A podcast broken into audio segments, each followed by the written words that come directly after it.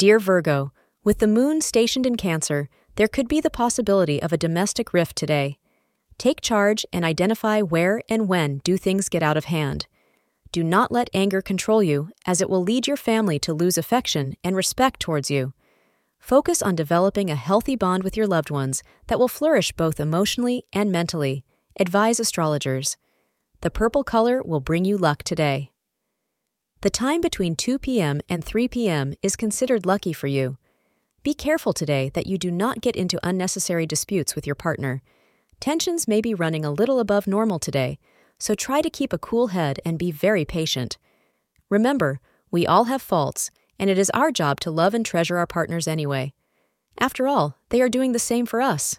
Thank you for being part of today's horoscope forecast.